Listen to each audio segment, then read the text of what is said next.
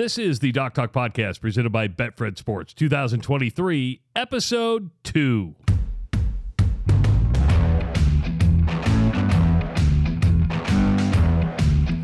Oh my God, I've been waiting for this podcast for I think like 10 years.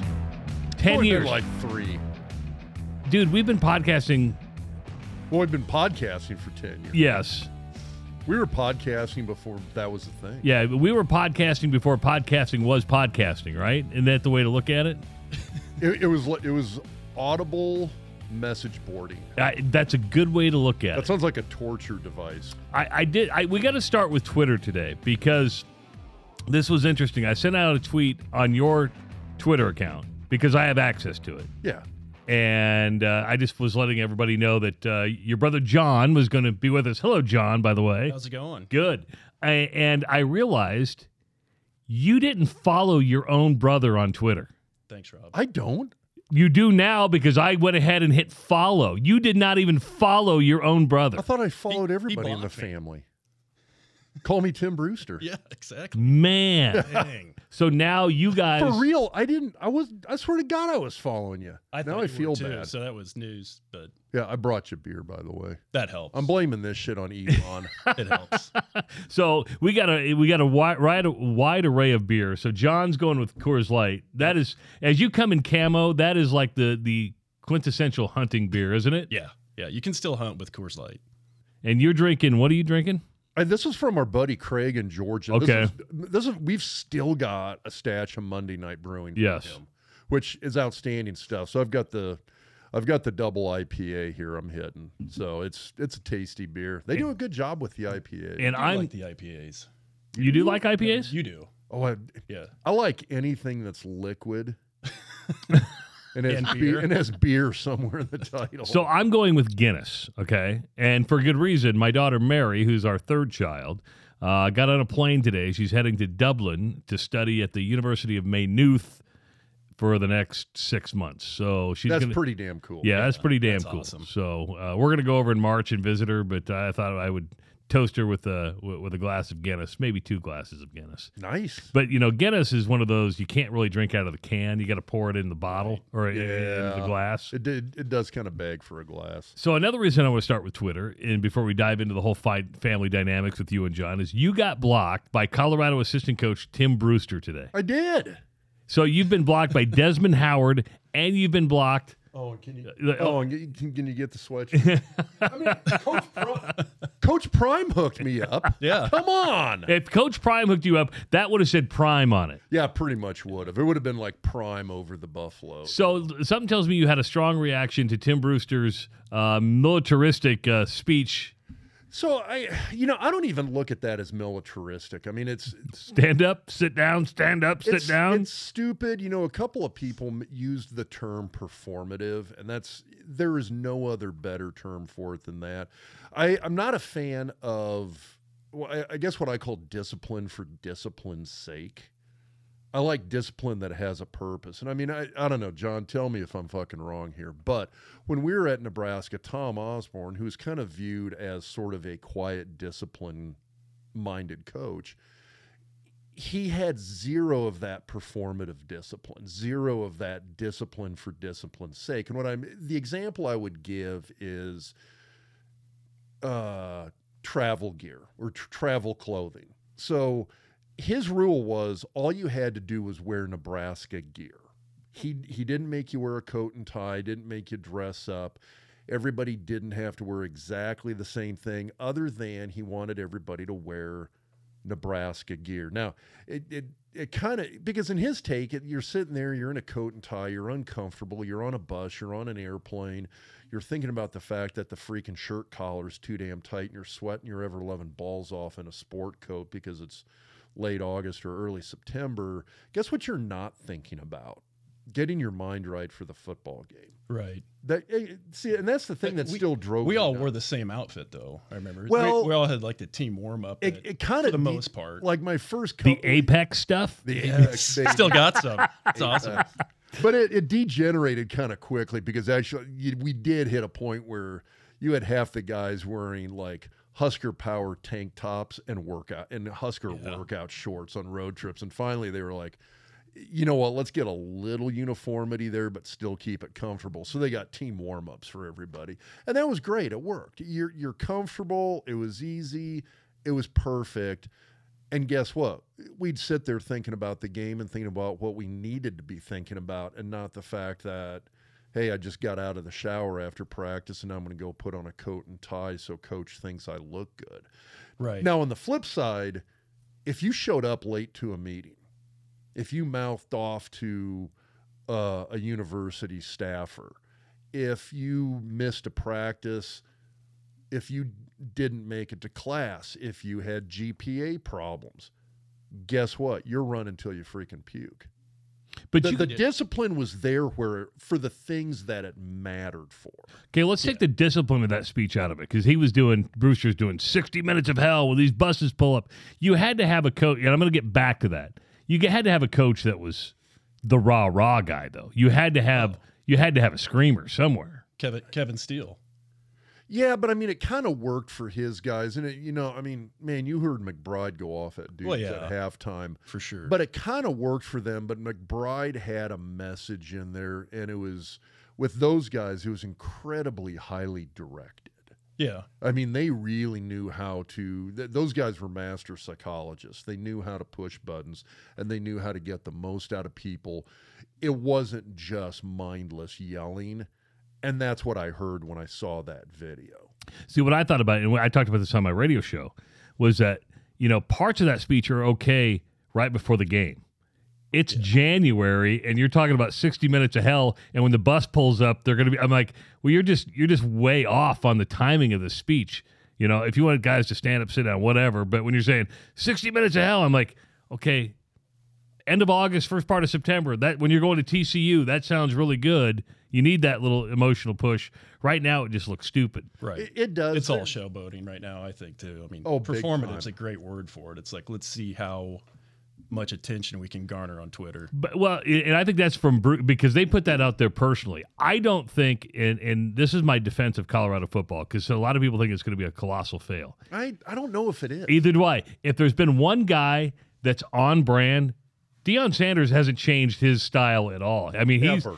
ever. Deion is who he is. Has he failed yet? No. Not really. No. Not really. So, But you know, when like pe- him or not. people get upset with the Lamborghinis and the Louis Vuittons, but he, that's what he does. He's always done that. You'd almost, if he came out and if all of a sudden he wasn't that way, that's what would seem disingenuous. Yeah, if, if he came out like T.O., it'd be really odd. That would be, that, that's when I'd be sitting there going, Like, like, hold on a second. yeah, I'd be like, uh, yeah, I'm not buying this. Well, it, it's kind of like people loved it when he was at Jackson State, right? I mean, everybody loved it. Yeah. But they, they expected him to like change who he was by going to a power. Well, now that you've gone up to a bigger school, you, you've got to change who you are. There, there's no way that was going to happen. No, Not for and it's him. you you know for some people it works. I mean, I as much as the dude drives me nuts. Uh, what uh, PJ Fleck? Yeah. He it kind of works for him at Minnesota. I'm not saying it's great, but it kind of works for him. I mean, uh, oh, the guy at Rutgers, Schiano Yeah. when he you know when he first took over there and i granted he's alumni but when he first took over as the head coach at rutgers you had the what was it the chopping keep Chop the chopping chopping Yep. wood thing and i mean he was re he kind of had a little shtick it wasn't it wasn't like pj but there was a little shtick there and it kind of worked i mean these are power five schools we're talking. It was a team about. that needed an identity, and he gave it to him right away. yeah and same thing for fleck at worked Minnesota. great. that's a great point Yeah. So they needed something to bring him back to the forefront. I mean, I think Matt Rhule, we saw in his press press conference, has the the the pastor in him. I mean, he speaks with a cadence, Yep. and and so let's just dive right in because your son Isaac uh, just went through the transfer portal. Uh, he's committed to North Dakota State, so he's going to a really good football team. But Nebraska was in the mix. Take us through what that recruiting was like, your dealings with Coach Rhule, and we'll just start having this conversation right So now. you want it from the transfer portion? yeah, on? yeah, why, why transfer and then Actually, let's back up two years. We do whatever you okay, Yeah. okay, well, okay, we that's got, fair. We got time. John said he's good till like eight o'clock. Okay, tonight, that's cool. so. This could be the longest podcast in Doc Talk history. There we go. I'm going to shut up and let him talk. That'll shrink it down. Oh. So yeah, I mean, coming out of high school, you gotta at least for me, you look at the kid and he did he had a great senior year, right? So he's one of the state's top centers. He hit all the awards, what have you, and recruiting for whatever reason for him, I thought was just slow. He had a few offers, some D twos come in, a lot of walk on offers. Um, and Nebraska was in the mix, but it was it was odd. It was you know I played with Scott, so no disrespect to him, but he got tossed around between a recruiting coordinator, then Greg Austin, and then Frost finally took over quote recruiting. Um, But you, well, But- I'm going to interject here a little bit just from a comparison standpoint of somebody watching third party. yeah, Do you remember when you were coming out of high school and, and you kind of had three people looking at you at Nebraska? You had Osborne, you had, I, I'll kind of lump Tenopir and Dan Young into one unit. Right. And then you had Dave Gillespie, who's the recruiting coordinator. Sure. Head coach, position coach is recruiting coordinator. yeah, And I remember th- they had been recruiting you. You'd been down for the spring game your junior year in high school, talking to them over the summer, Nebraska football camp, summer before your senior year. And then it was almost like your senior season started and everything just kind of everything went like radio silent from Nebraska. right, yeah, And I remember like BYU was recruiting you, Oklahoma's offering you. I mean, you were going to be literally, you were going to be the first in state kid to actually sign a scholarship offer with the University of Oklahoma, I believe in history. yeah. No joke. You were going to go to OU? Oh, I was close, real close. Yeah. I remember it was like Oklahoma number, number one, BYU number two. And then there was kind of like this smorgasbord of like K State, Iowa State, Iowa, a couple of Yeah. other places. And, They and did I a good remember, job. I mean, well, handwritten letters from Bosworth. I mean, it's Oh. you're like, holy cow, this- dude and their media guides were something else they Oh yeah, that's which right. honestly they had a lot more conference and national titles than nebraska did and so i remember like the inner and outer line covers of their media guide was nothing but all their championship rings throughout history in rows Wow. yeah, just filled. Yeah. Anyway, but I remember finally, like a week or two into the season, uh, I can't remember. I I think it was Dave Gillespie came to me and he was like, "Hey, Rob, I got to talk to you." And I'm like, "What?" And he's like, "How come John's not coming to any of the the game day visits?" and I'm like, "Because you guys invite haven't invited him." And I remember Gillespie's face just went like gray, like just ashen. And he was just like, "Wait, what?" Yeah, And he and I was like, yeah, nobody's invited him. And he's like, wait, Dan hasn't been calling you. And I'm like, Dan hasn't called in six months. He's going to yeah. Oklahoma. He's going to be a boomer sooner. and so what had happened was Milton Dan thought Gillespie was talking to John. Uh, Gillespie thought Osborne was talking to him. Osborne thought Milton Dan were talking to him. Like nobody was talking. And then finally, they, they actually had this come together moment like a few weeks into your senior season. And all of a sudden, it's like, home visits. and- phone yeah just it was like oh my god we're so sorry like well and i remember it was literally like the next week they had talked to you they had already called you so they can't call you like once they've called That's you they can only yeah. call like it was like two calls a week and like osborne had called and talked to you and dan young or milt had called and talked to you and so dan comes to me and he's like hey rob you gotta have john give coach osborne a call tonight we can't call him but he, he can call us Was he drunk? no, that's how Dan talked. That was just how he talked. I, you're right. I do. I, I do remember that. Hey, Yeah. hey, hey, Trav, hey, Trav, Trav. It's like, are you still with Fox 42? God. His Um, calls were the best though. oh Just my God. Long pauses. What'd you have for dinner, John? Like, well, I just had roast beef. Then just silence. for Thirty seconds. Like, you there, Coach? Yeah, I'm here. Yeah, that's great, John. And he was like a great guy. Yeah. Anyway, he, uh, I'm like, okay. So I remember going home and I'm just like hanging out, watching. You're you're still at high high school practice. I'm just sitting and mom's at work. I'm sitting in the easy chair next to dad watching TV, and like every ten minutes, dad's looking over at me like, "Why are you here on a Thursday night?" I'm like, I just figured I'd come hang out with you guys, and then you got home and you, said, what are you doing here? I just figured I'd hang out with you guys. You sat down and I was like, oh, hey, by the way, here's Coach Osborne's number. You got to give him a call. You should call him. No, anyway, my point was is like there was sort of like this coming together. Everybody realized that there was sort of this oh shit, we haven't been talking to this one kid because each of us thought the other guy was doing it, that they kind of fixed with you. Right. I kind of felt like that never happened with Isaac. Not really. Um, just because he was, it felt like he was getting passed around. And Frost even came out. He he said he goes, I'm going to take over the the recruiting process from Austin now on you, and I'll be your guy. I'll be contacting you. And it was even then it was hit and miss. You'd, you'd get text messages, or he would get text messages like, "Hey, I'm going to give you a call tonight," and not to beat up Scott, but no call happened, and so that gets frustrating, especially as a parent. You're watching it like, God dang it, man! I played with you. Can you not just call the kid? So Wow. that went down, and then you know it, what was tough is you'd go to a like Iowa, for example, was a is a good one. Um, we get there, and uh, doors wide open. They know our first name, like, "Hey, John, how's it going? Isaac, what's going on?" Knew his background, my background, Rob's background, my dad's background at the university. Just knew everything about us. Where recruiting trips at Nebraska, you're just sitting at a table, you eat. One or two coaches might come up, they look at your name tag. Oh, hey, Isaac, and then that was it. Then you go to the game, you're on the field. You know, it was just pretty half-assed. Pretty impersonal. Yeah. very. Okay. So, and I would say just about every other school we took a trip to was was real personal. Like rolled out the red carpet, all that stuff. So, that first go around, that was the biggest reason, um, like Nebraska fell off the page for him, and it came down to K State, Missouri. K State, we knew Conor Riley, the O line coach Yep. there for a long time. He actually played with my brother-in-law at UNO back God, a long time ago. That'd have been whew, late nineties. Yeah, Yeah.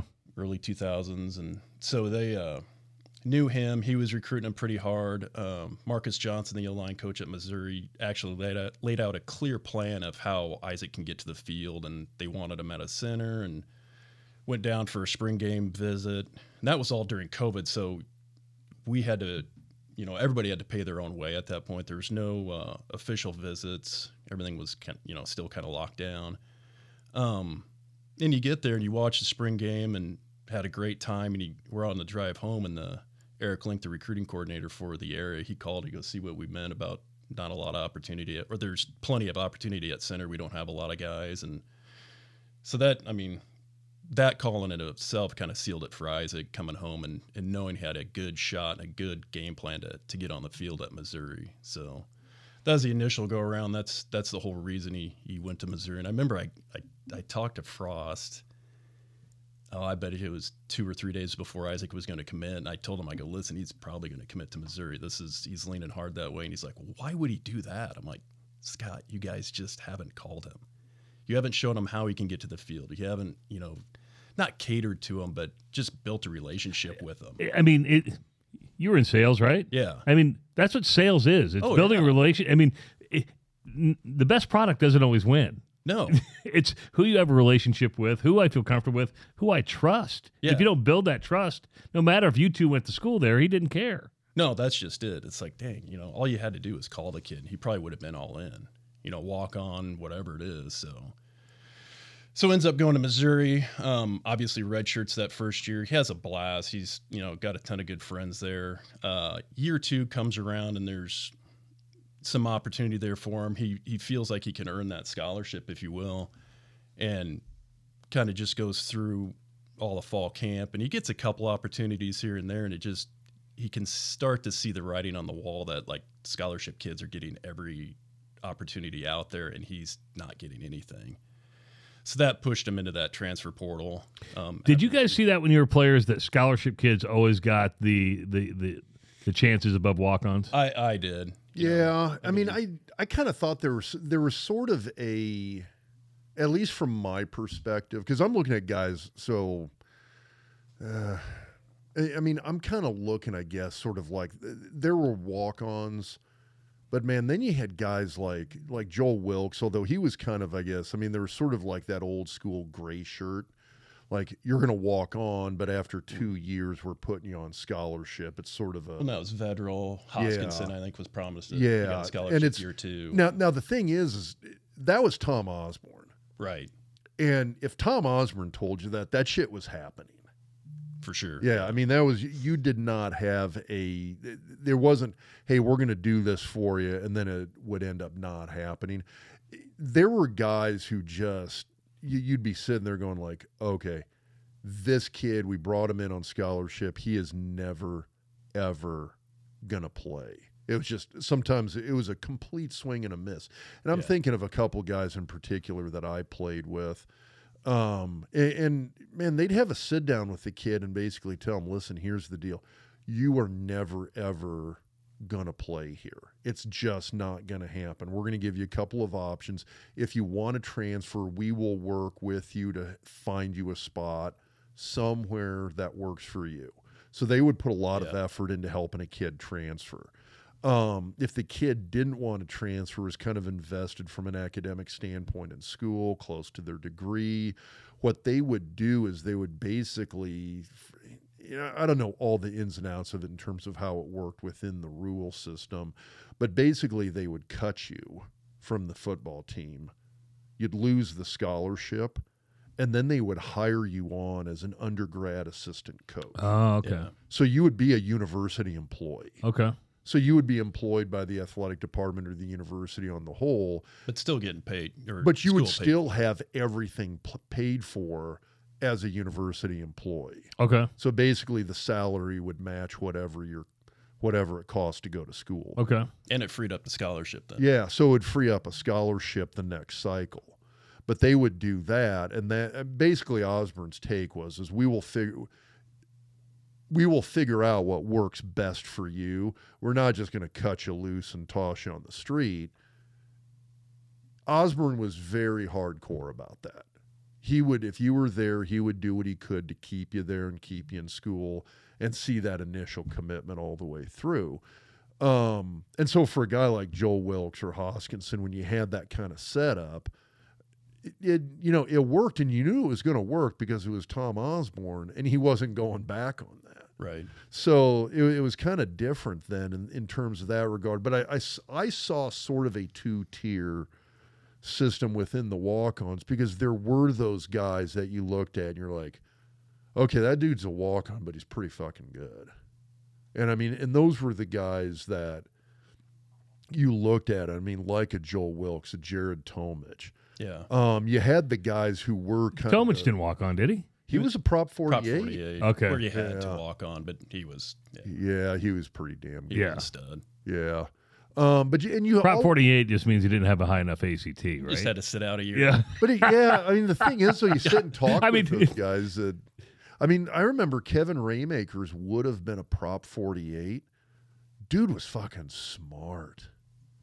He just couldn't do standardized. Yeah, tests. because that's what uh, standardized tests are stupid. yeah, They're they're biased. yeah. No, Well, I, yeah, Christian, same thing. He uh, obviously probably wasn't trying at all. no, I don't. Think, You look at that dude now, and he's freaking multimillionaire. guys all over. financial aid or whatever. Yeah, the guys all over Twitter or Yeah. not Twitter. In uh, what's the employment? The LinkedIn. There we Oh, go. is he Christian? Is Oh God, yeah. I didn't know that. He's that's like his primary usage of social Oh. media is all LinkedIn, but um no, but yeah, it's I- mean, but and then you had I mean there were outliers too. I mean there were the guys like the Brian Pruitts, the Brady Caskies who were like the true work their way up the ladder to the point where by the time they were seniors, these guys were alternate starters on the O line. But, but let's take Prop 48 out of it. You you were at a time where North Dakota State, South Dakota State, they're still Division two, right? And, and and the scholarship money's not there. It's not as competitive. And you had Nebraskans who'd go, okay, I'll walk on because I'm going to get that chance in two years. Now would- it's not you- that way anymore. No, and I No. do think you would get that. I, I think you legitimately, I, John, I agree with you. I think there was a difference in terms of how the scholarship guys and the walk ons were treated. And I'm not saying not a good, bad way, but if you were a scholarship guy, they saw that as a investment. They, there was a vested interest in that, and they were going to sure. try to get those guys. You were going to get a couple more opportunities. Now, Yeah. you're talking about having your tiered system for your walk-on guys. I totally agree with it. And you'd have those guys come out that your top tier walk-ons that would just they would perform. Yeah. and you could not take a look at them. Couldn't ignore them. Yeah. So they made it painful to not be on the field for the coaches. So they're like, I'm I'm getting a scholarship one way or the other. I'm performing here and Because correct me if I correct me if I'm wrong. Didn't both Jeff and Joel Makovic Yes. start out as walk-ons? Oh. Yep. Joel, I think, was another one of the your what a gray shirt, if you will. Yeah, Like, whatever that term and they used.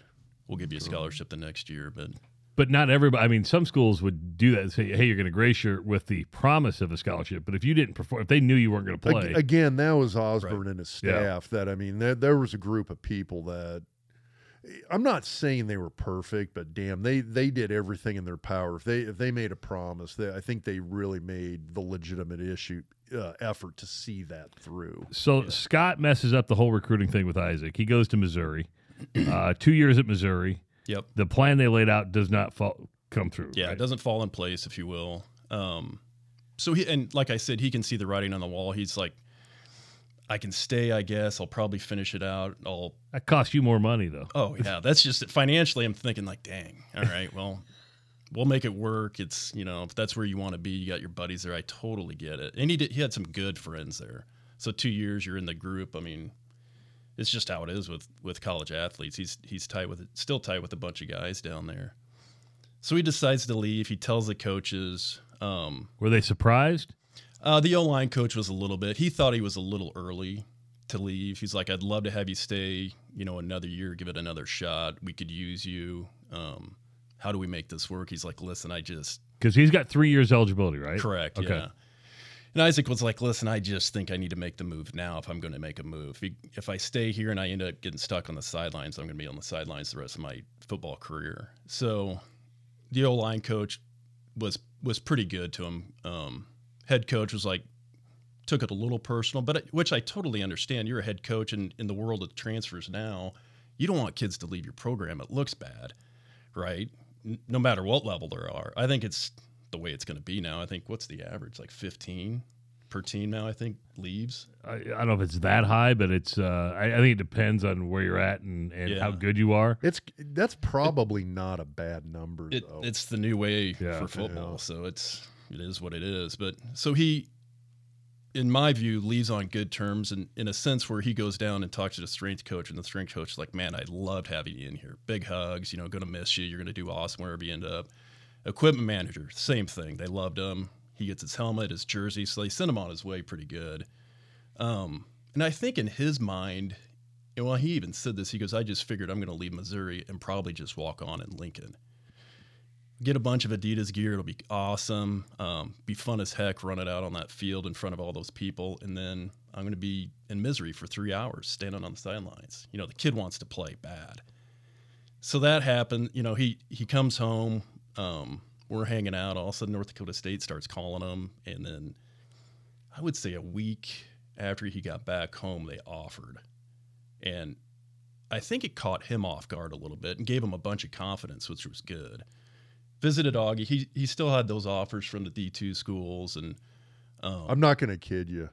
Ri- Ri- I don't want to say Ryan was like in tears, but I, I think Ryan was like, "Oh my god, this is going to be the greatest thing ever." it had been pretty cool. was, And Augie treated him great. They went up there for a visit and they, I mean, rolled out the red carpet. He's going into something in health administration. So the, God, what was it? President of Sanford sat down with them. They had lunch together. So yeah, you've got two huge Avera and Sanford. up there. Avera and, Yeah. Stan- Yeah. and, and Sanford are both up there, and both are big. Sanford's getting sold though, so maybe it's a good thing he got out. who knows? yeah. But I mean, regardless, it was, I mean, Guess what's all over Fargo? Sanford. Avera and Sanford. They own everything in the area, damn near. they they got the whole Dakotas locked down.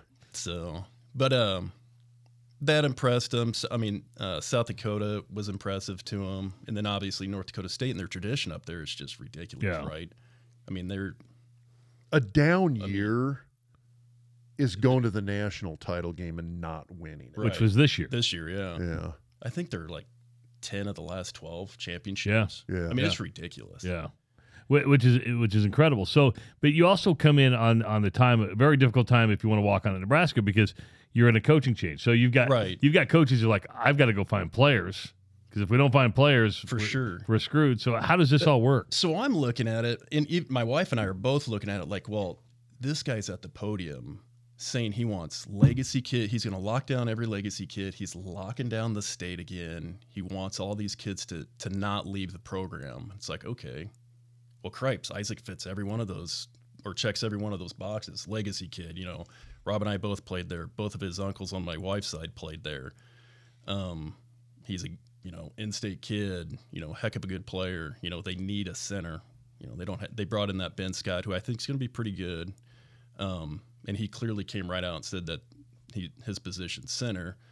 Now they don't have a backup center, so there's an opportunity. So we were pretty excited about it. Like, you know, you got a, a father who who played there, and your son might be able to go there, which would be pretty neat. And Isaac was real excited about that opportunity too, and he's got some good confidence because of the North Dakota State thing. And then, uh, so he, I'll back up a little bit. We do that official visit at North Dakota State after they had offered, and again, red carpet gets rolled out. Meet the coaches. They say everything right. Um, it had an awesome time up there. You know, go through their tradition. You see all the rings, all the trophies and stuff. I mean, it's impressive. Have you ever been up there? I have. Well, I mean, I've been to the Fargo Dome. Yeah. Um, so I mean, I've been on campus. I've seen the Fargo Dome. I, I haven't seen it from that perspective where you talk about like the trophies, the rings, etc. Super cool. I mean, it's like Lincoln was back in the mid to late 90s. I mean, the tradition, how the players are. We'd see random players, everyone would come up and shake your hand, and just a great atmosphere. And then they just built brand new facilities, which is on par with what Nebraska currently has now. Not what they're building. What they're building is just unbelievable. Uh, nobody will be able to touch it, which is fine. But you know, it doesn't matter anymore. right? Facilities. Mm-mm. They don't. You know what matters? Money. So NIL. hey, little uh, side tangent here, and then we're going to loop back in. I remember like month one with the Giants during off-season mini camps.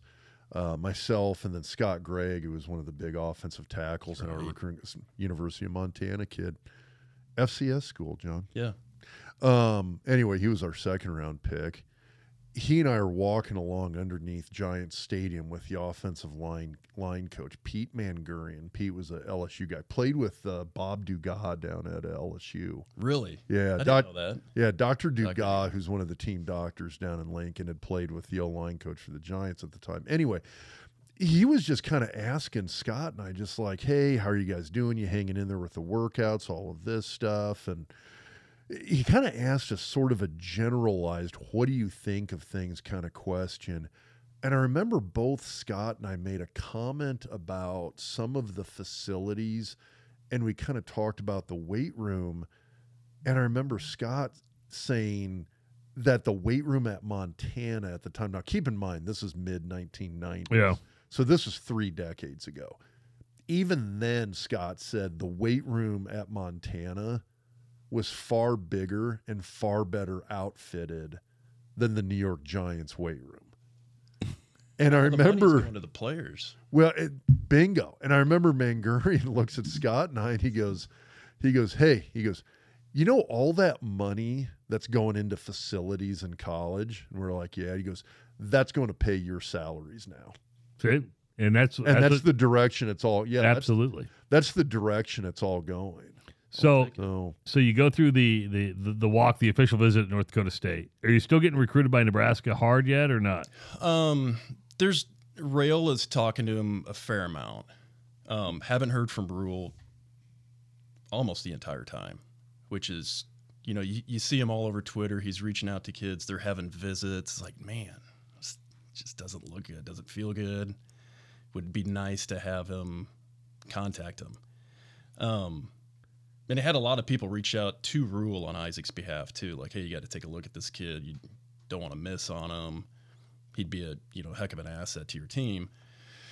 So we we do the North Dakota State visit. That was two weeks ago, I believe. Maybe it's going on three weeks. Well, it, it was a Wednesday, Thursday. That Friday, we lined up a visit to Nebraska because he needed to make a decision because the following Monday school starts at North Dakota State. Oh, okay. So it's a fast turnaround. Um, so we go down to Lincoln, and again, they did an awesome job. Red carpet gets rolled out. We meet most of the coaching staff. Um, I've known Dom Raiola a long time. Really like the guy. He's awesome. So kind of have a little bit of relationship with Donnie, and he did a great job. Did film study, which I can sit there and watch film with coaches all day long and watch them break down stuff. And he talked about his family and his his uh, uh, coaching philosophy and how he does things, how he's running practice, things like that, where he thinks Isaac could fit in. Um, then you got you know Teddy Prochazka comes in the room, who Isaac I damn near grew up playing with. We did little league football together and all that stuff. So good buddy of his, you know, is hanging out with him in the the whole recruiting trip and see the facilities and then the, the last thing it's like listen i'd like to talk to coach Rhule if it's possible they're like oh yeah he'll he'll be in next and so he comes in and legit he's he seems like i told you kind of fidgety and nervous and um there was a tv on that he couldn't get turned off. And i just like hey why don't you just unplug it? And he unplugs it. Um, he finally just sits he sits down. He goes so you guys got some questions for me? And he goes what, can i help you with? And i go yeah i do. And I, I go i appreciate you taking the time and and taking a look at isaac. I go i'm just curious. I go he i look at this kid and i go obviously maybe rose colored glasses but what you're saying on the podium this kid's checking every one of those boxes i go help help me understand that he goes i get it yeah and he he goes so you're talking legacy and an in-state kid and I go, yeah. And he goes, just, I'll get this out of the way first. He goes, just to be clear, it, it's a walk on offer. I go, okay, I, I appreciate that. And he goes, legacy, he goes, that can be a double edged sword. He goes, I've seen it both sides. He goes, the last thing I want to have happen here is your son come here. We tell him he's going to get an opportunity. He doesn't get the opportunity you think he, he should have. You're pissed at me. He's pissed at me. Now everybody's pissed at me. And I'm like, oh, that's a fair point. And he goes, I've had it happen. He goes, I've also had it happen where it worked out and it was awesome. And he goes, I'll be honest with you. He goes, Isaac, he looks at Isaac. He goes, You have an offer to North Dakota State, don't you? I said, Yeah. That's a hell of an offer. He goes, I'm not the guy that's going to talk you out of that. He goes, During um, pro day, he goes, We didn't come to Lincoln. He goes, We went to UNI and I and we went to North Dakota State to find linemen. He goes, That's where we went. He goes, I'm hoping to change that in Lincoln when I get my guys here. I'm like, Okay.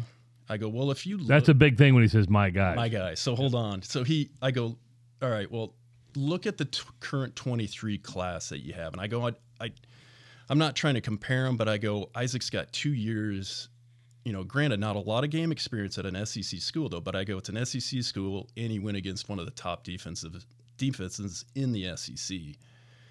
I go, he's got some good playing experience, and he's been in the college program. He knows what to expect. He goes, you're right, he does. He goes, I'd love to see some game film on him. I go, well, have you looked at any film on him at all? He goes, nope. He goes, I haven't looked at the 23s film either. I'll be perfectly honest with you. They're not my guys. I was like, damn. Really? He goes, I'm going to coach them. I'm excited to get them here and see what I can do with them. But he goes, not my guys. See, that's So- that's no different than going back to Colorado. Deion's coming in saying, "I'm bringing my guys with me. If you don't like it, I'm bringing my own I'm luggage. bringing my own luggage." Now, he did do a bunch of visits to a lot of those guys. And I think there's a good group out there. I do think. Well, and you is. you said he made the point. He goes, listen. He goes, I, I don't know a lot of these guys because we Right. haven't developed that relationship with them over the last couple of years because he I haven't been here the last couple of years. yeah, he, and he he you said he did emphasize. I'm going to do everything I can to win with the guys we've got. for sure. Yeah, It's not did. a- He wasn't. I don't mean it derogatory, but he he's just he's got a plan and he's going to make that plan work, which you can't fault. He, he's the head coach. He's got to make strides. And by the way, guys that perform that aren't his guys will be his guys, right? I mean, Oh, mean, 100 sure. percent. Yeah. Yeah.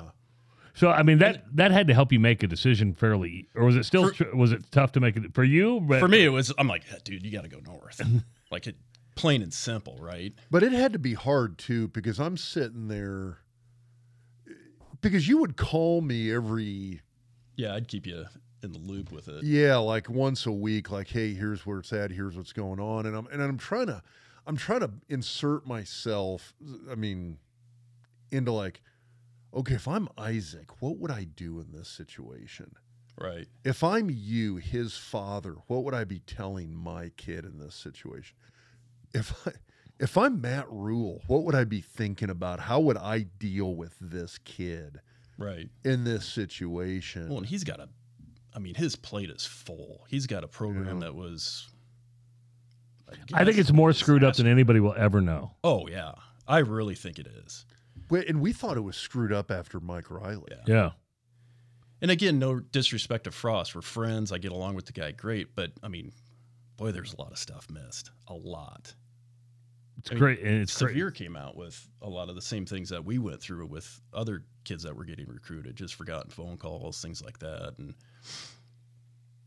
yeah, I mean, it's brutal, but so hopefully they they do get it flipped and it gets rolling again. But to Rhule's credit, I mean, he could have sat there and been like, "We'd love to have you here," and then the kid could have gotten just stashed on the Yeah. sideline, right? He even he was a walk on at Penn State back when we were at Yeah. Nebraska. Well, and I you said you, you you said you had that conversation with him. Yeah, he he came about right that out. about the fact that because you you were talking with Rhule about like, hey, I know Isaac's going to be a walk on Yeah, if he comes to Nebraska. What kind of opportunity is he going to get? And you said Rhule touched on his own experience with that. yeah. He came right out. He goes, "Listen, there's he'll get an opportunity." He goes, "When I was the walk on, he goes, I knew I'd get an opportunity.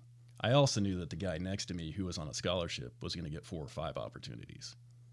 And he's he's right. I mean, that's how it works. So the odds aren't in your favor. It's four to one, Uh, or it's or it's uh, You know, four to one in favor of the other guy. we talked earlier about it too. If you're a walk on, let's say you're ranking players on how they perform on the field, and five being the best, your your starters are probably playing at a four and a half, five. Your backups are what three and a half stars, let's say. Your walk ons better be strike to get noticed. Better be playing at a six or a seven.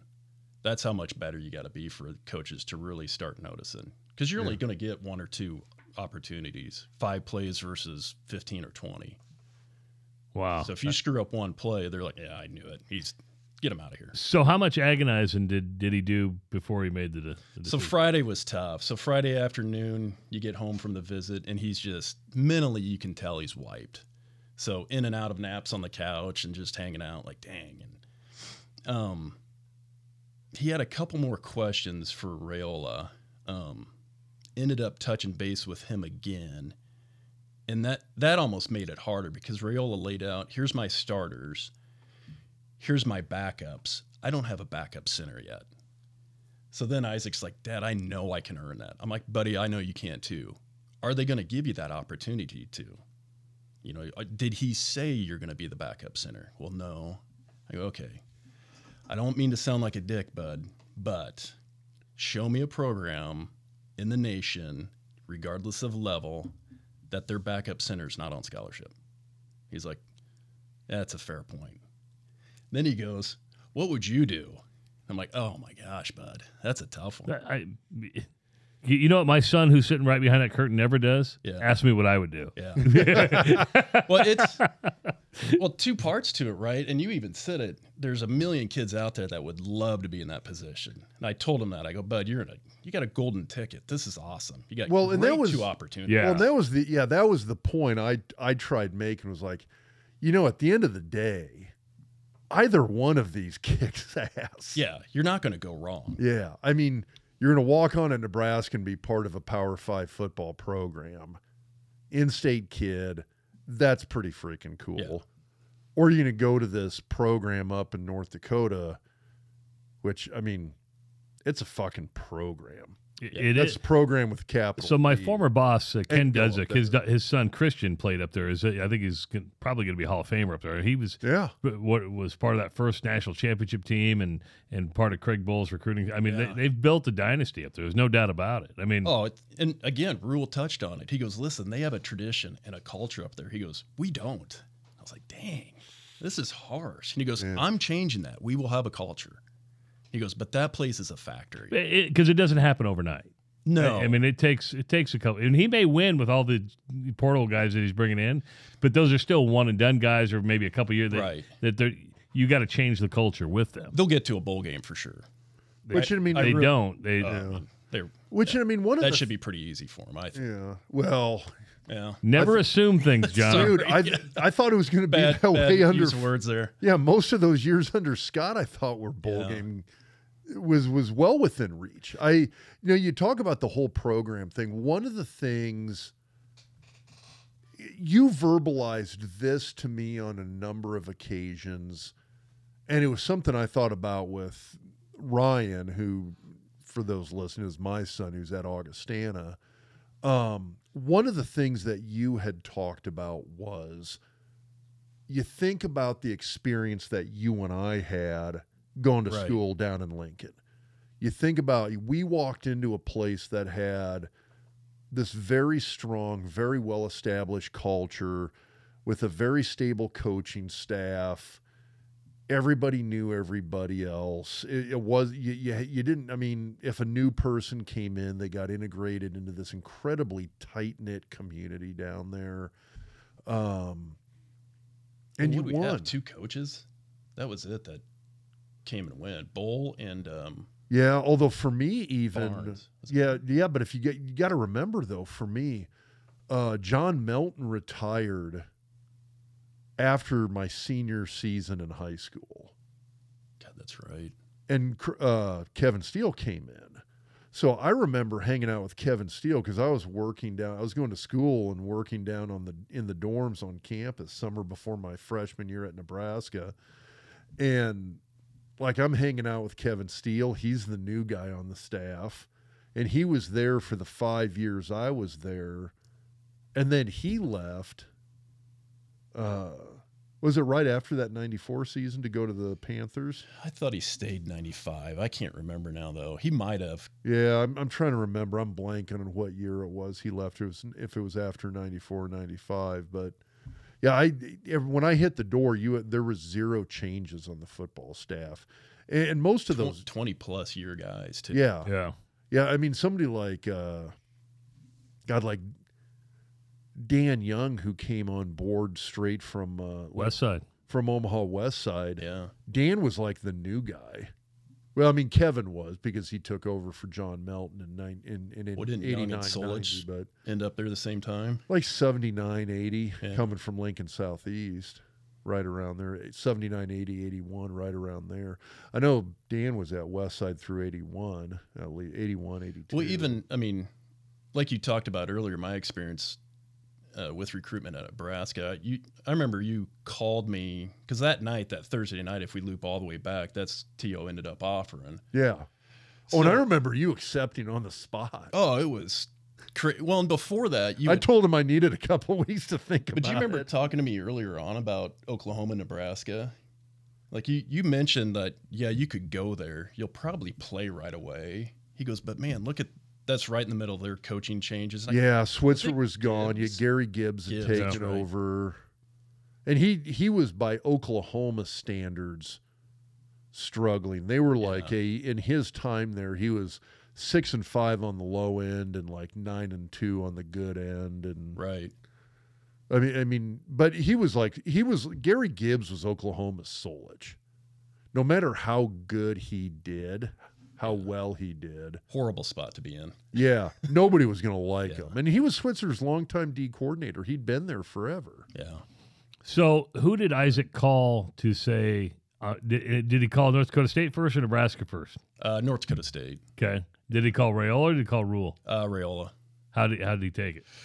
Uh, good. He's like, man, that's a great choice. He goes, I can't fault you in any of that. Um, you know, best of luck. And the nice thing is, Raiola's Raiola had told him before. Isaac flat out asking me, "Do you think I'm a scholarship kid?" And Raiola goes, "100% I do. I really do." He goes, "But I don't get to make the final decision."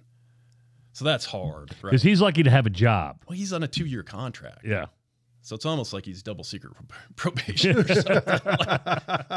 you never heard about anybody else's contract or length Yeah. of term, so just his. But he he's been awesome, And if his nephew wasn't a quarterback, he would not have a job. right? I still sit around and think, do you really keep a full, Yeah, like, I don't know. like a six figure salaried assistant around just because you're trying to recruit a kid in the family? shit, they offered Dayton, the younger brother.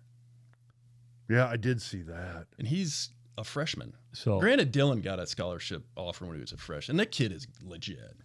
But he's that's the only reason he still has a job. Well, I mean, let's be honest, right?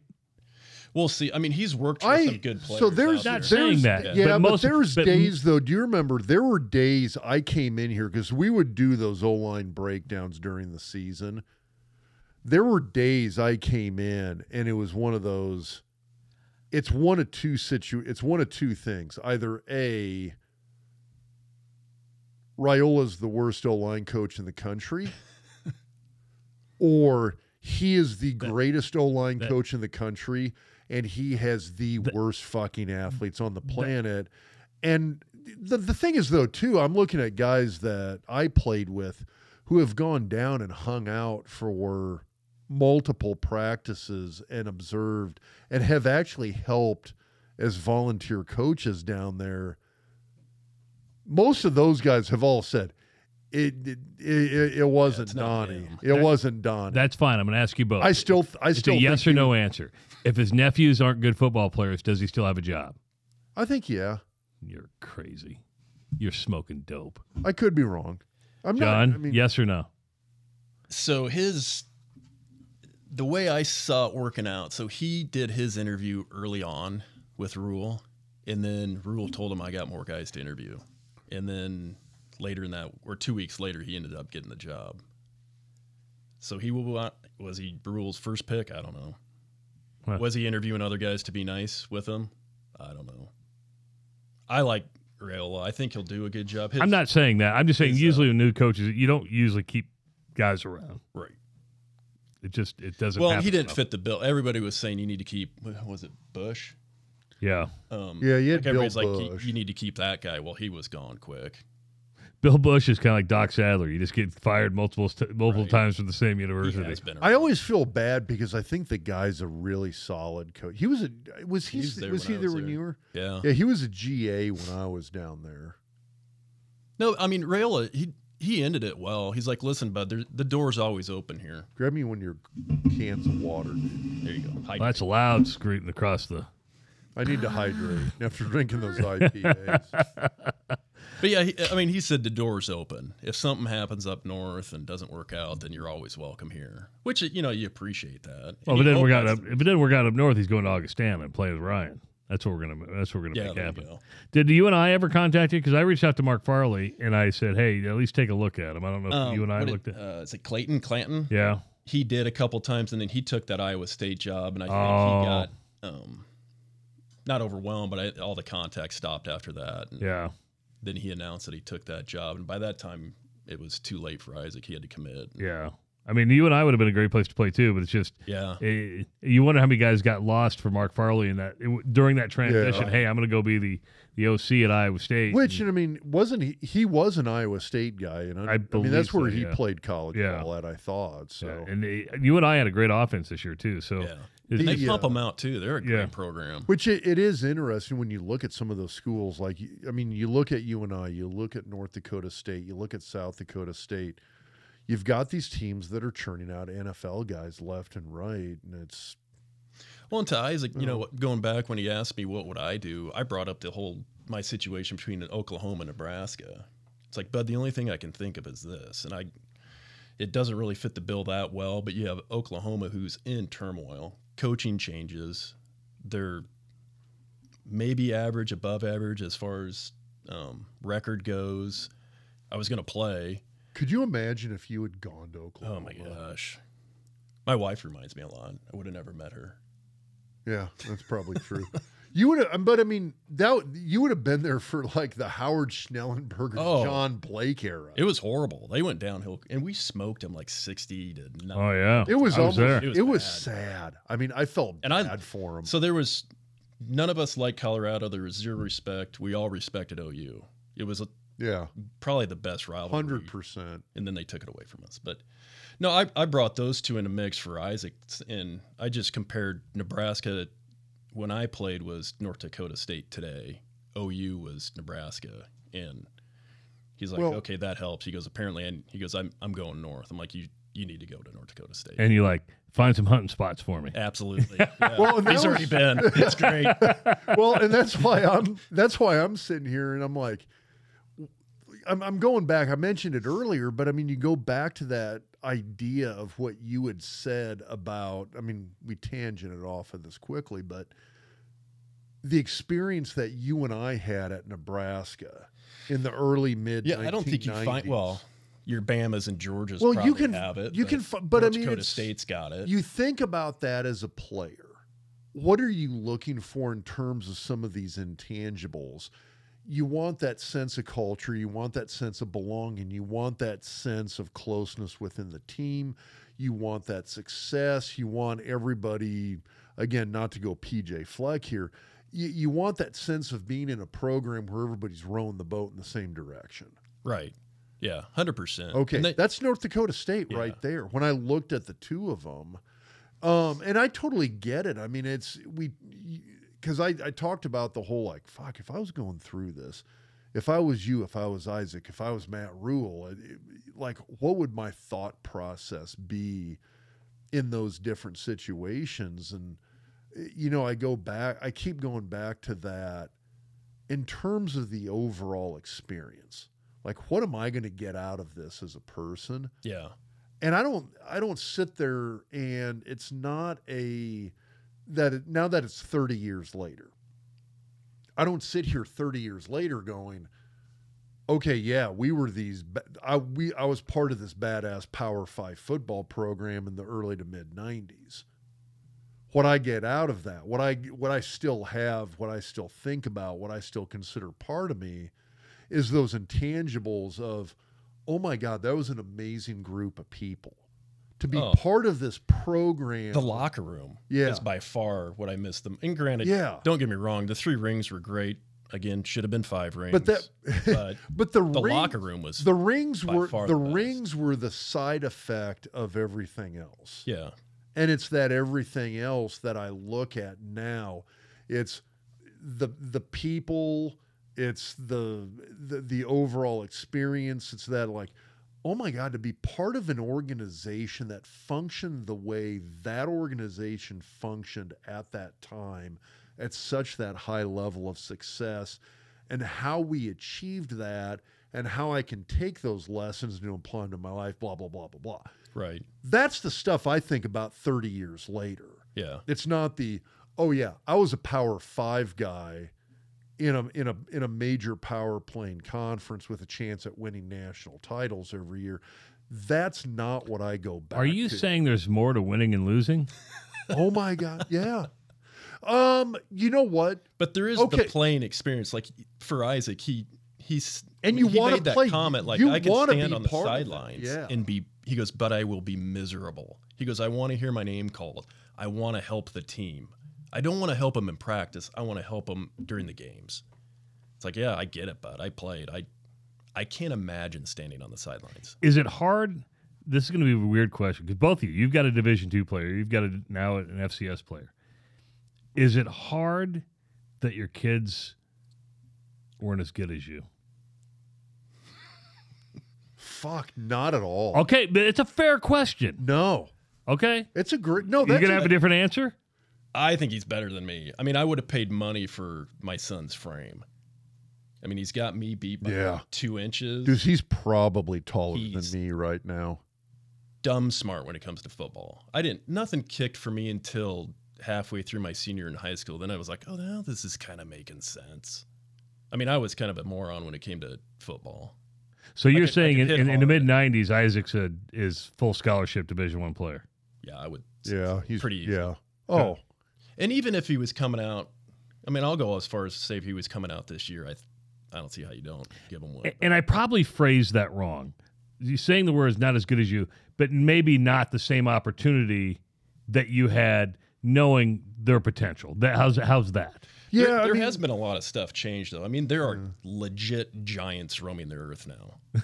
I mean, look around. Look at got- Teddy. Yeah, six Well, ten. He's yeah. finally listed at six ten now. But like, he's but but I mean that's a kid who in in 1990, 1993, 1995 that's a kid who you go back to that era he'd be looking for a D2 or FCS basketball spot.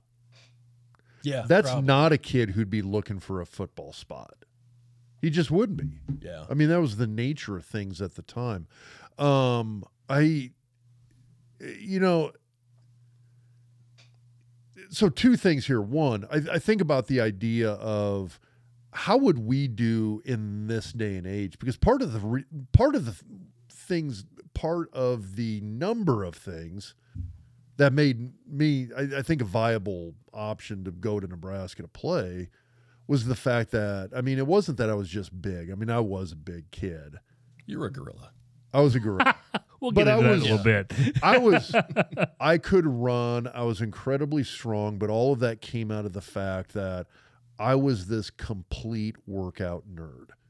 I was the guy who was going to the library and reading books on kinesiology my junior year in high school.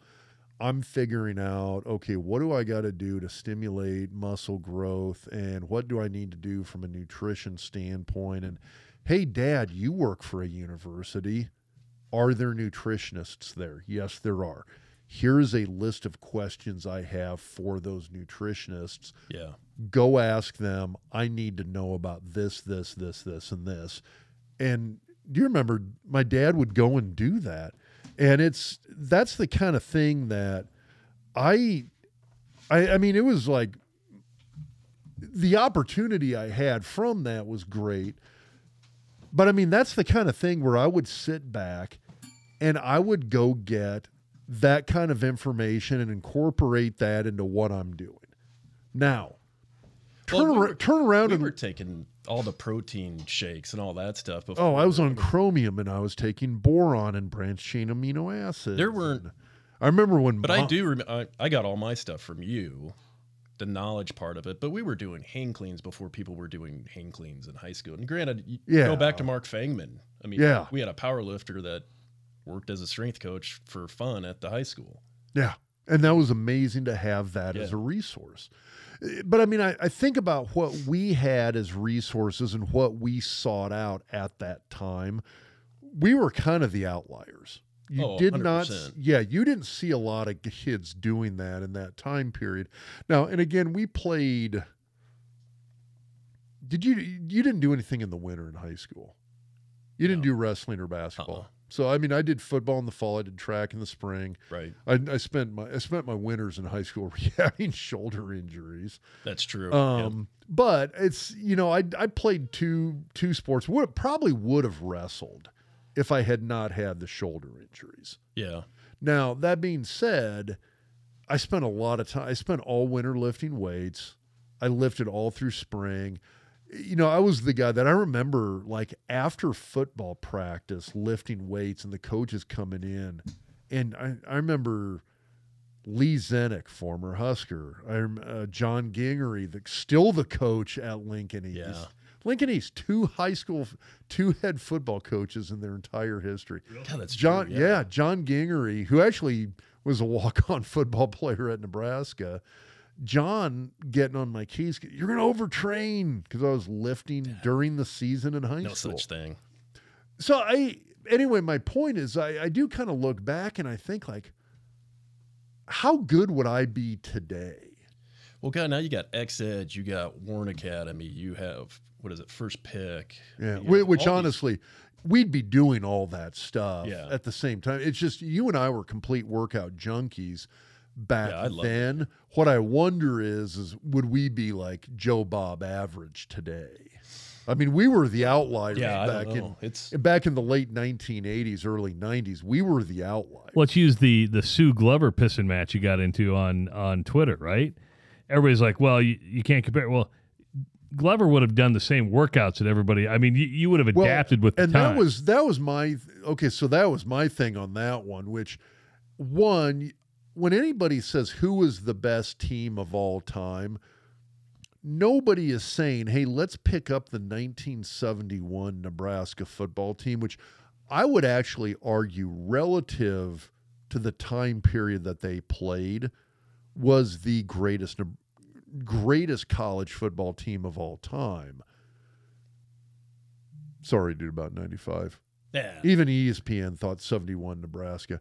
Um, We, were- the uh, 95 our We're back, okay. our backups. You you guys Yeah. were okay. we were good. Um, the thing I go back to is what everybody's like. Well, yeah, I mean, if you took 2001 Miami and put them up against 71 Nebraska, 2001 Miami, Oh, smoke them. I was like, okay, well, yeah, I totally get that. some What I'm first trying, rounders. yeah, well, what I'm trying to say is relative to the time period in which you play. You can't you can't take people out of their time period. I mean that that that 1924 Notre Dame team was pretty freaking good too. I'm just saying here. yeah no that that makes a ton of sense and it i think with the resources you have now you're right would we have been just another because we were taking it out there we were we were hardcore into nutrition. We were doing you had creatine you had Yeah, well, I mean, guess we were doing the weightlifting workouts that. I remember doing the weightlifting workouts then. That now 20, 30 years later, colleges and universities are like, yeah, maybe we should try this. right Yeah, I mean, we were decades ahead of our time in terms of a lot of the stuff we were doing.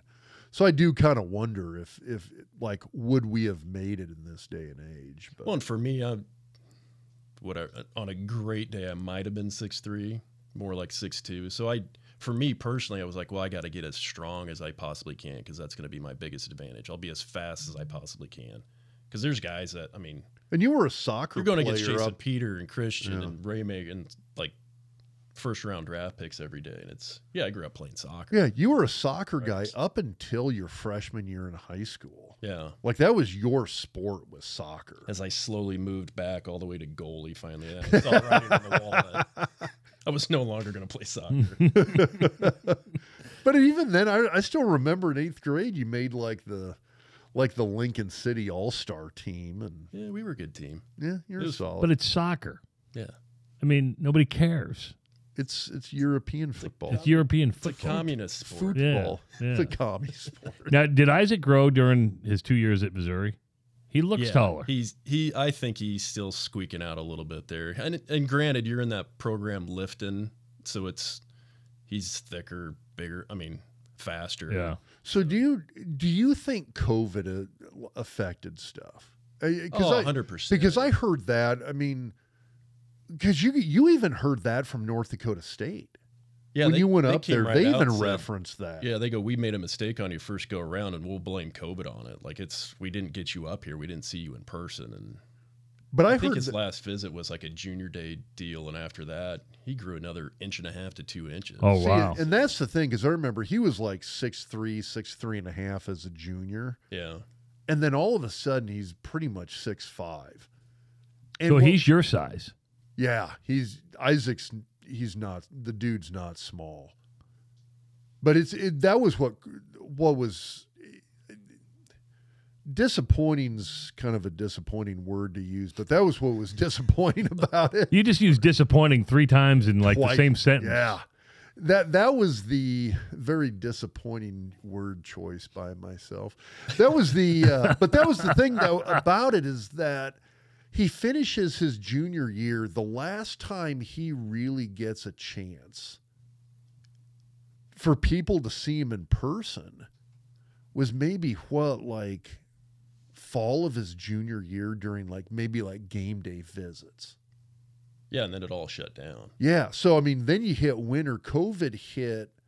Would have been what January, February of Isaac's senior year in high school. No, January, February of his junior year in high school. That would have been 20. Right. Yeah. Yeah. So so winter of twenty, COVID hits.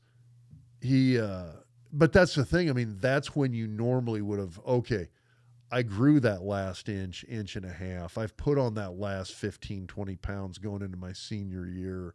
This is where, like, I'm thinking back going to the, the Nebraska football camp summer before my senior year in high school Yeah, and I show up and I'm I'm like 265, 270, 6'4, 6'5. I've been working with Paul Miles. We've been doing all this. remember You remember that? Yeah, So he, Micro's years back up. Nice. He was a tr- he was a hard he was like an old school hardcore AAU track guy.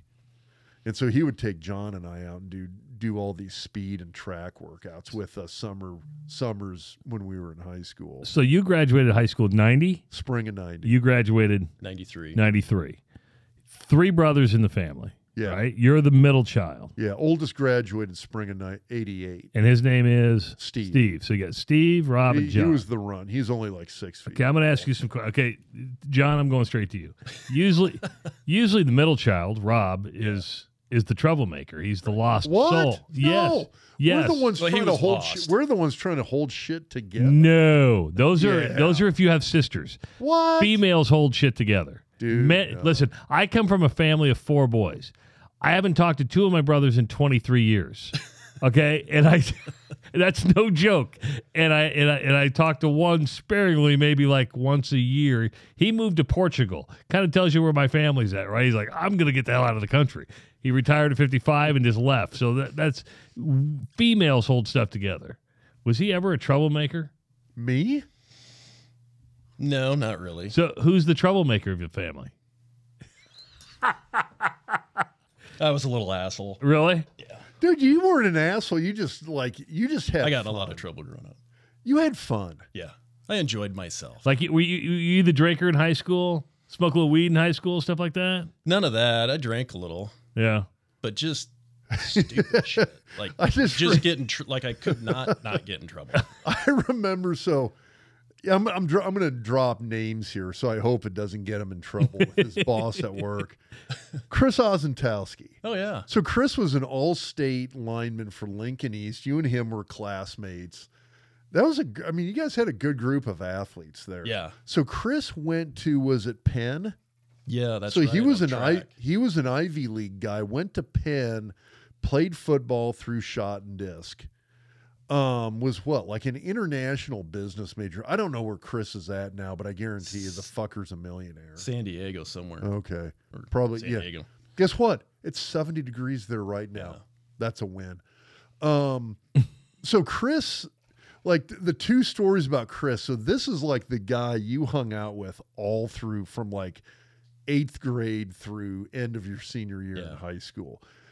So the two of story number one was like when Chris was at Penn, he and a couple of buddies were like, "Hey, let's go up to the Letterman show because they're they're in Philly. It's a quick, Yeah. it's a quick train ride up to New York, do the Letterman show." So when they went wanted to go, it was the night before a football game. It was a Friday night when they were taping the show, the Letterman show, that they were going to go up. So they all call. So they all go up to the show. The coaches think they're like ensconced post bed check in their rooms at Penn, in their dorm rooms at Penn. and you know how Letterman would always do like these little contests with members Yeah. of the audience. Yep. It would take prizes up to them. So Chris does it. Chris and his buddies on the Penn football team go up. They're in the audience. They end up winning one of these little audience participation prizes. I forgot about that. Yeah, do you remember? And Letterman like walks up like a case of Bud Light to him as the prize. Yeah. So All on camera. so here's uh, here's Chris picking up his case of beer from David Letterman on TV, national TV on a Friday night before a football game. with When- like a pin warm up on. yeah, when they're supposed it's to like, be oh, in bed in their dorm room night before a fucking football game. That's awesome. All the coaches are watching. Yeah. So Well, at that point, you either go, well, we're busted now anyway, so it doesn't But yeah, matter. So yeah. let's But enjoy that's, the ride. anyway, that's that's who you hung out Yeah. all through high school with was Those that are my guy. people. The best the best story I remember was somehow the two of you guys got like a hold of a bottle of like it was probably like Everclear. I was gonna say vodka, but I don't think it Yeah. was Some that cheap good. booze or something. It was like yeah. some kind of Everclear. And I rem- and I still remember that like the way like Chris was like, "Hey, I'll hide at my house. Nobody'll ever find it." And he just tossed it under his bed. Yeah. And his mom's vacuuming. and She goes into him. Brilliant. Dink, dink. What's It that? was, she, it was. She goes I need to in clean around that. here and like she, the, the vacuum cleaner goes under the bed and and she's like, "What the hell's that?" She looks under there. It's a bottle of vodka. Or, Yeah. pro- like I said, probably Everclear. But Ugh. the the best part of the story is is that she like grounded it into his room with like an old school. Wait till your dad comes home Yeah. and like Clarence. yeah, and like what did what did Chris say? He said he. he, So he- his- his dad comes. You tell the story. we You were out that night, and yeah, hides it under there. So Chris comes up in the morning, knows he's in trouble, and his dad's got a shotgun, a beer, I think, like a glass of wine, of and a wine shot of liquor. and a shot of the booze. And he goes, "Which one of these would be Most, dangerous. Most dangerous." And Chris is a smart ass. He goes, "Well, I suppose if you drank them all and did the shot and then went hunting, that'd be pretty freaking dangerous." His dad's a big guy too. Just goes ballistic. He just loses it on him. He's like, "Yeah, I'm already in trouble now, so I might as well be a dick." Did did your dad ever lose it on you guys? I don't. No, not, not really. really. Uh, you know, I mean, of all the stuff, I, I, I mean, that They was really probably the worst. I mean, I don't, I don't We're think getting we good got grades. I mean, we got a little bit of a pass because you're getting great grades. You're freaking D1 athlete, right? I mean, you're on Scott. They don't have to pay for you, so they're Yeah, they, they sent like, three. well, They sent three kids to school, and Yeah, didn't, didn't have, have to, to pay. and didn't have to spend it. Steve didn't play sports, did he? Nobody. no, he was Academic. he- yeah, full academic. Okay, that leads me to the next question. Who's the smartest one in the family? common sense wise. I'd go Steve. Book that means you're third, Book Rob. smart. Okay, Steve was the. So Steve was the. You're the dumbest one in your Easy family. target. No, You're the dumbest one in your family. Damn. Fucking Iowa. Damn, No, so it was one of those. So, that was easy. Walked right into it. okay, you know what? It was one of those. Steve was the Steve was the textbook smart. I was the Yeah. standardized test smart. You were the common sense smart. Yeah, you didn't have How's to that? study, which killed me when I lived with you. Sorry. Like I had to work my butt off, but he would just. Uh, I got everything memorized on that can, it- it's and funny. would just leave. I'm like, what the? No, dude, I gotta study. I was just with I was just I was just with Aaron Graham out at Barnado, and that's the first thing he said. I hate Rob. Why? He goes. he would just n- n- memorize. And he had Oh, yeah. he had a photo he had a photogenic me- or brain, and you just memorized it. We had what I had a photogenic memory. yeah, whatever, whatever that is. Greek class we took? Roman. I can't remember the name of it. Oh, scientific Greek and Latin. Oh yeah, we took that together, and you're just blowing through. it. Scientific Greek and Latin. You're like from Good Will Hunting. You, you, you know the piano. It just just makes sense. Actually, the best the best part of scientific Greek Greek, and mythology. Latin. Oh, was it? Well, I remember Yeah, for we took a few together, and uh, every one of them like, "Hey, let's go out." I'm like, I, "No, Dude, we got a test. I got to study for it." Nah, you'll be fine. you fail it, he gets an A. I'm like, "How'd you get an A?" Oh, that was easy. Like what? no, it wasn't. So I, I don't know if this I is miss- true I miss school. because you and I haven't hung out that much. But you're a lot quieter than Rob. Has he always been a long-winded windbag that he just doesn't shut the fuck up? He's he's lucky he's not like an internist or in uh, like a primary care physician because he'd make no money. He'd see two patients a day. Yeah, that's probably. Uh, one of the funniest things, and I thought because I was at your dad's funeral and it was it was it was so well received and, and so many people there. But was your brother going, "Yeah, Rob was supposed to do this, but we'd be here like all day long." I'm paraphrasing, but he's always I said Rob couldn't speak at the funeral because nobody would leave. Out of my nose. We would have been there forever.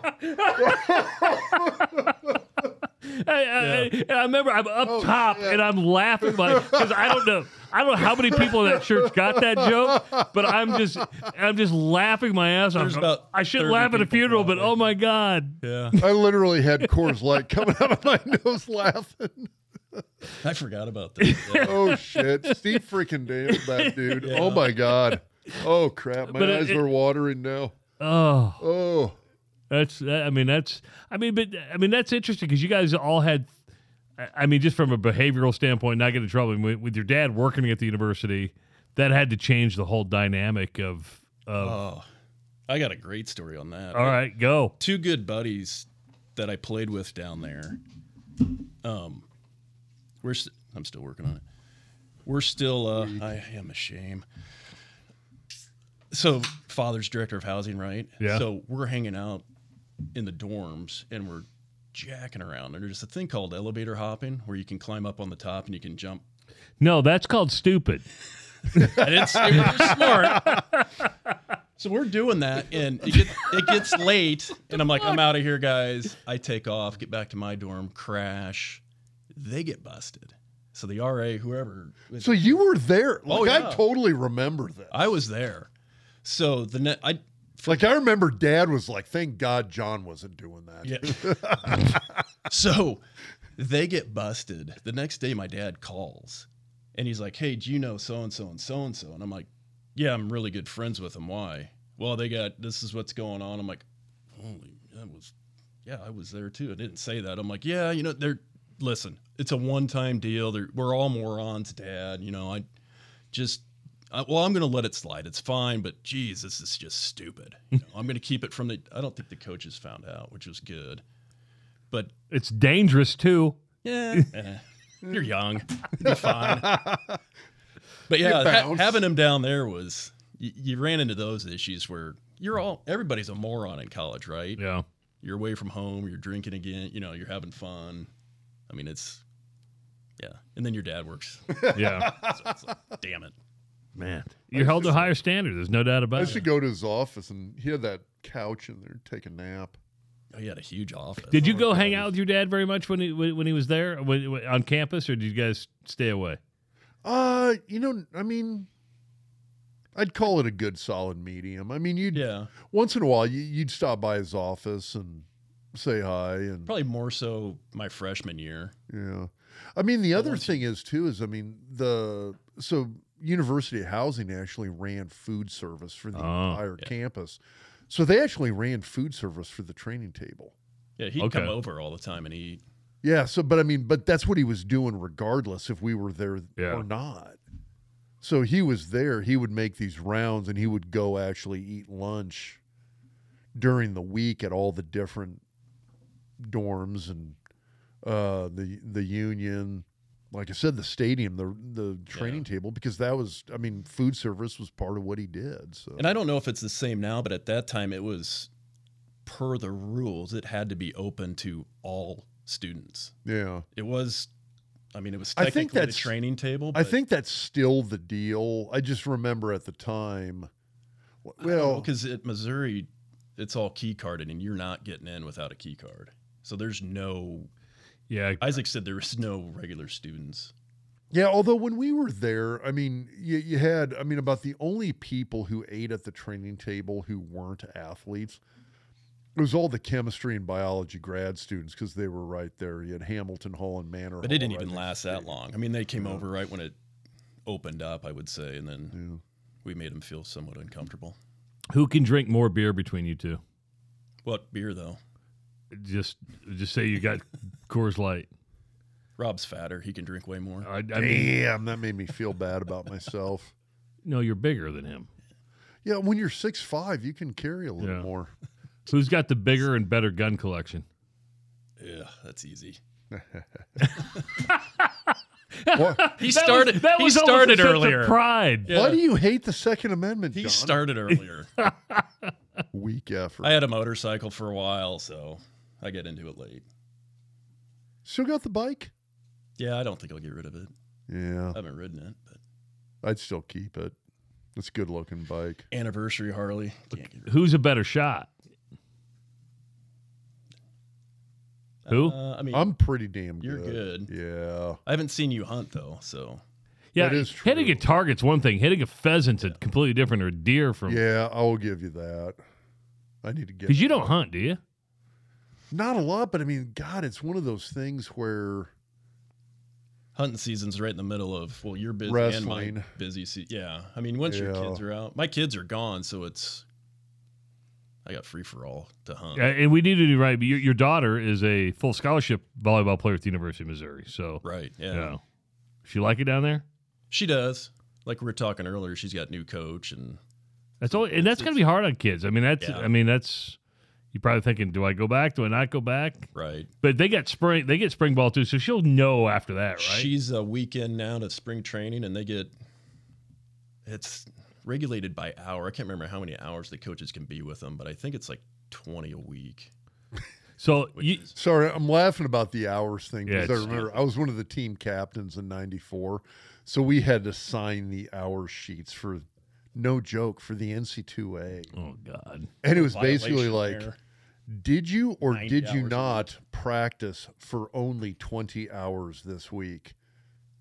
And you're saying, yes, we only practiced for 20 hours this in the week." pit, Yeah, not up on the field or anywhere else. yeah. man. But that's, I mean, that's interesting. I mean, for her, I mean, I, Yeah. I think about again your experience and my experience. You- Did you have uh, Zenik for high school coach all the way through? Did Gingery Yeah. take No, over? The Okay, time. same coach all the way through high school, same coaching staff all the way through college. That I mean, that's an interesting thing to have to go through. Right. What she's going through, where Well, and you had that's- a volleyball coach. You're recruited by this coach that, lack of a better word, loves loves you as an athlete, and then now they're gone. It's like now what? This lady didn't recruit me; she recruited these other people, and but she's trying to make an impact. She's got to flip that program. The AD brought in a new basketball coach two year, maybe it was just last year. They're packing the house now. yeah. I mean, they're selling out games. Well, So- they're they're they're halfway decent. Uh, Yeah. Now Kansas kicked the crap out of them down there, but Yeah. uh, they're, they're they're not bad. They they should be able to win in the SEC. Missouri's got a good, a really good basketball tradition and history. I mean, they've been down somewhat, but uh, um, yeah, because Cuonzo Martin is not there anymore, right? On the men's side, yeah, huh? yeah. I miss the the Norm Stewart days. God, the old school Northern Big Eight- Iowa guy. Yeah, the old school Big Eight days in basketball were amazing. They were great. They were Dude, really Norm really good. Stewart, Billy Tubbs, Yeah. Johnny Orr. Johnny Orr was good. awesome. Yeah. Hell, even at that time, Danny Nee for for that matter. Dude, Danny was outstanding. Listen, I, I got I told this on the on the radio the other day. My favorite Danny Nee story. Danny was awesome. I miss Danny just because Danny's he was if you ever had a chance to hang out with him outside of the yeah. the coaching slash university arena, great dude. The greatest thing Danny Nee ever told me he goes, we were just talking about eligibilities. He goes, Travis, I, I can keep a dead guy eligible. That's awesome. I'll never And he forget. could. Yeah, I mean, I th- that's why it always shocked me when somebody at a public university. I think it's different at a Notre Dame, a Drake, something like that. At a no matter where you were, was academically ineligible. Because when's the last time you really heard of anybody academically ineligible at a school? You don't hear of it anymore. It's not much. No, I can't remember the last kid. I. I mean, it's it's You just hear real. rumors, but not. Yeah, Yeah. I mean, Yeah, I haven't. I to be academically ineligible, that means you're not going to class. Period. You have to- Period. You have to work very hard. Yes. To be ineligible. Yes. I I mean, college sh- is not that hard. No, It's not.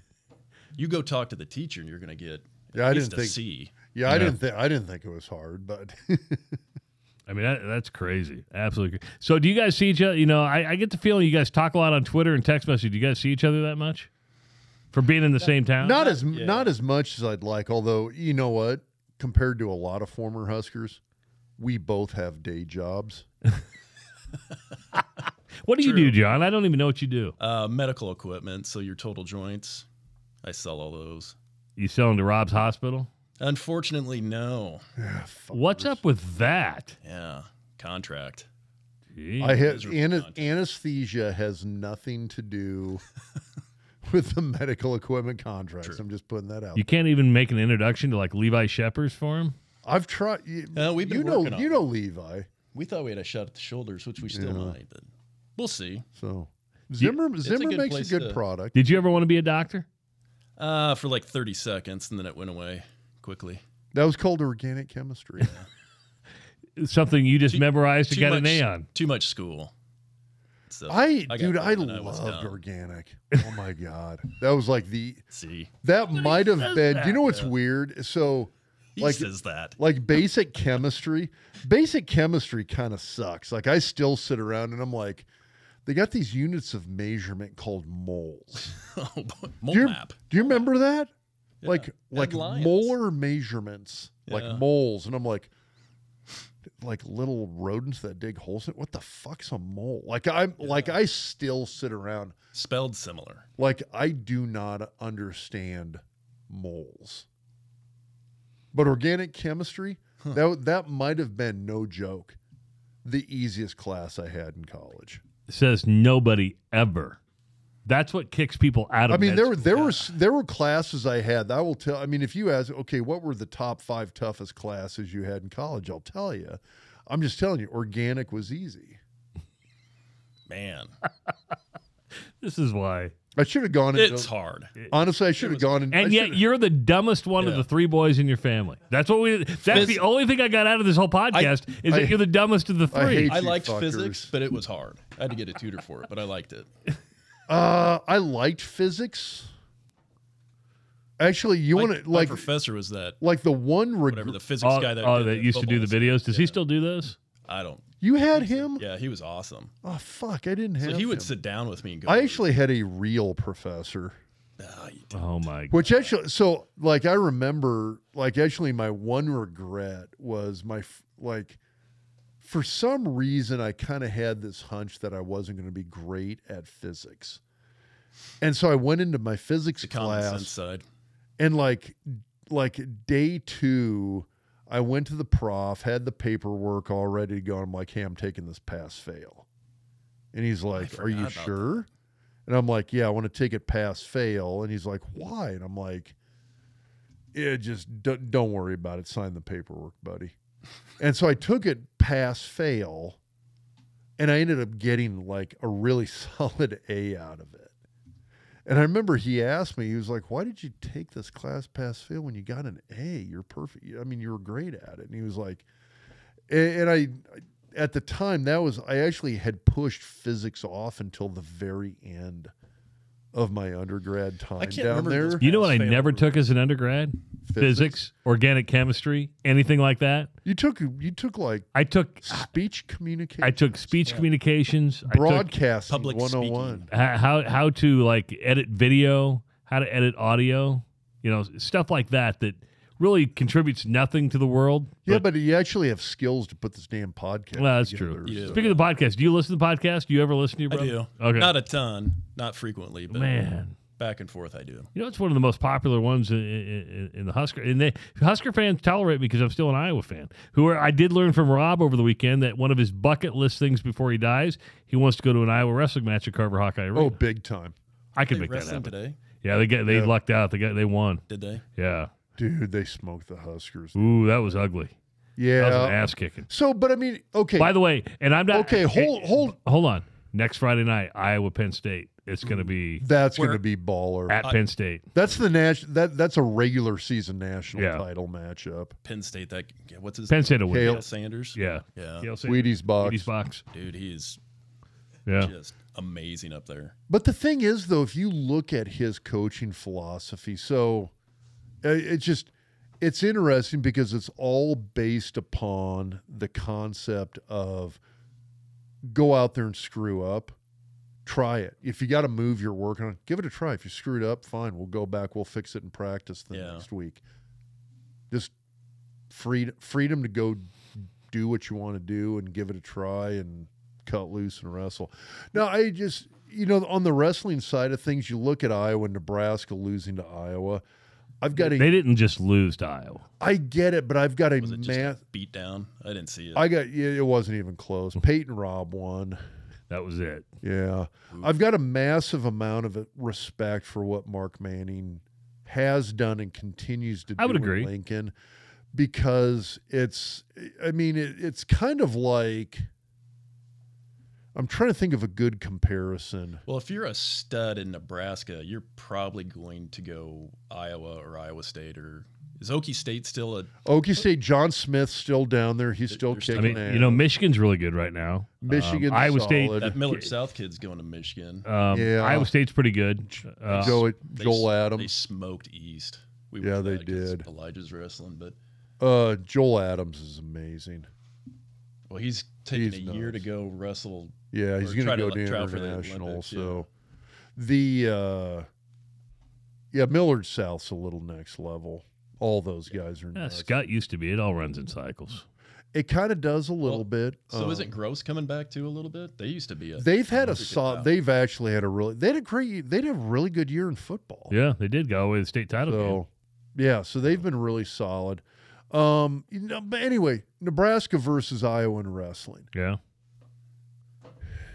You know, I, I, I made the, I, I told, I sent that text to you about looking at, if you go look at the NC2A top 25 in wrestling, 12 of the 25 teams are Big Ten teams. It's Crazy, isn't it? I, and, I, and I get it. A lot of teams have cut wrestling, but you have one conference That's dominating. that literally has locked down 50% of the top 25. Yeah. Uh, you know, everybody talks about how great the SEC is, or, I mean, in a good year when the Big Ten is a good year, how good the Big Ten is. Imagine if the Big Ten or the SEC had literally 50% of the top 25 in football Right. they do the Big Ten does have that in wrestling. Twelve of the twenty-five teams in the top twenty-five are Big Ten teams, which is the same for volleyball. Yeah. I mean, Yeah. they just Big Ten owns volleyball, they own wrestling. Right. So, I mean, Nebraska will probably finish third through fifth at in the conference. I'm thinking about like getting to the big getting to the Big Ten tournament. Um, I'm betting they finish third through fifth. They're gonna finish like fifth through eighth national. Nationally. Yeah, and everybody's. I mean, I So you remember. got I remember State, Michigan, Iowa, or maybe Penn State, Iowa. Penn. Iowa, It's going to be a Penn toss- State will win it. Just the tournament. Penn State will win. the. Yeah. Penn Penn Oh. State's Yeah. nuts. National? Yeah. Yeah. Oh my God, Yeah. they're nuts. I, I Um, mean, like we talked earlier, like not being a good fan. Like when you get down to nationals for wrestling, even bat, I'm not a basketball guy, but By the way, Missouri. Yeah, they're great. The Big. Oh my God, they they're tearing it up in the Big Twelve for wrestling. Yeah. Well, It's not the Big Twelve. They're in that. There's that. I, I call. I call it. It's that other conference. Well, because Northern Iowa's like- in it. I mean, they've taken a- all the. mid- It's, it's Iowa's, the land. of- Iowa's Iowa's Big Twelve. Like Iowa and Wyoming are Big Twelve wrestling. Iowa. Iowa State. I, Iowa I'm sorry. Northern Iowa and Yes. Wyoming are Big Yes. Twelve wrestling. Yes. Missouri is it's it's the conference. It's like this. Well, they were Everybody Mac- else Mac, that it's like it's it's the everybody else conference. It's like Army. Uh, No, they're Big Twelve. It's the land of misfit. are toys. they Big Twelve? Missouri's Big Twelve for wrestling now because they were MAC and they just this year they jumped back. It they were Okay, I was still. they've thinking gone back and forth, but Either Please take us back. Please take us back. yeah, Either way, Missouri's tearing it up in wrestling right now. They they've made some big strides the last couple of years. So Um. Yeah, I was trying to look, but I maybe I it's not on there. Yeah, maybe I, I can't find it. John, thanks for coming in, man. This is good stuff. Yeah, appreciate it. I can't believe it's taken like 10 years to get you on the podcast. I've only asked Rob like every year for the last three. again, some of us have day jobs, Travis. He gets sidetracked. easy. Yeah, that's why we've moved to I a- do tangents, tangents. Hey, remember that Betfred Sports is the local book for Eastern Nebraska. Drive to Iowa, and uh, you're going to be set to go. In Western Colorado, Nebraska, Arizona. well, Western Nebraska, drive to Colorado. Uh, if you use the Betfred Sports Iowa app, new customers will, who make their first bet wager of $50 will get $111 in Fred bets and up to $200 in Fred bets per week for the first five weeks of betting with Betfred. Visit Betfred Sportsbook Iowa app. Just download it in the Apple or Google Play stores and start betting now. Must be 21 plus. Located in Iowa, uh, so that means you got to cross the river, use the geotagging, and place your bets in Iowa. Gambling problem? Call 1-800-BETS-OFF. If you are listening from around the country, in addition to Iowa and Colorado, you can bet with Betfred Sports in Arizona, Maryland, Ohio, Washington, Louisiana, Nevada, and Pennsylvania. Rob, you want to go? To, you want to go to Vegas mm-hmm. for a weekend Vegas. with It is me? fun town. We might be able to stay at the new Virgin Hotel where the new brand new we could record down there. Maybe Owen wants to go to to, to Vegas with us too. Owen Rob, definitely wants Rob, to you go could to write it off for Academy. It's in Vegas. Dude, I could, yeah. Oh no, that's going to you be my write off. Is what it's going to be. it- and we just got word he got in really late. Want to welcome back for 2023 Connor Orr is going to be on with the podcast uh, with Orr and Horrigan Law Firm. Uh, go to OH or or ORR Horrigan H O R G A N dot com. Uh, call 402 408 6488 to schedule a consultation. Uh, they handle almost everything. Of course, Connor's a sports agent. We'll have him on talking some NIL stuff, but civil lit- litigation, criminal defense, contract attorneys, personal injury, business attorneys, you name it. Orrin Horrigan is the law firm to call. For Dr. Rob Zatechka, John Zatechka, his brother, is here. I'm Travis Justice. We will talk to you next time on the Doc Talk podcast presented by Betfred Sports.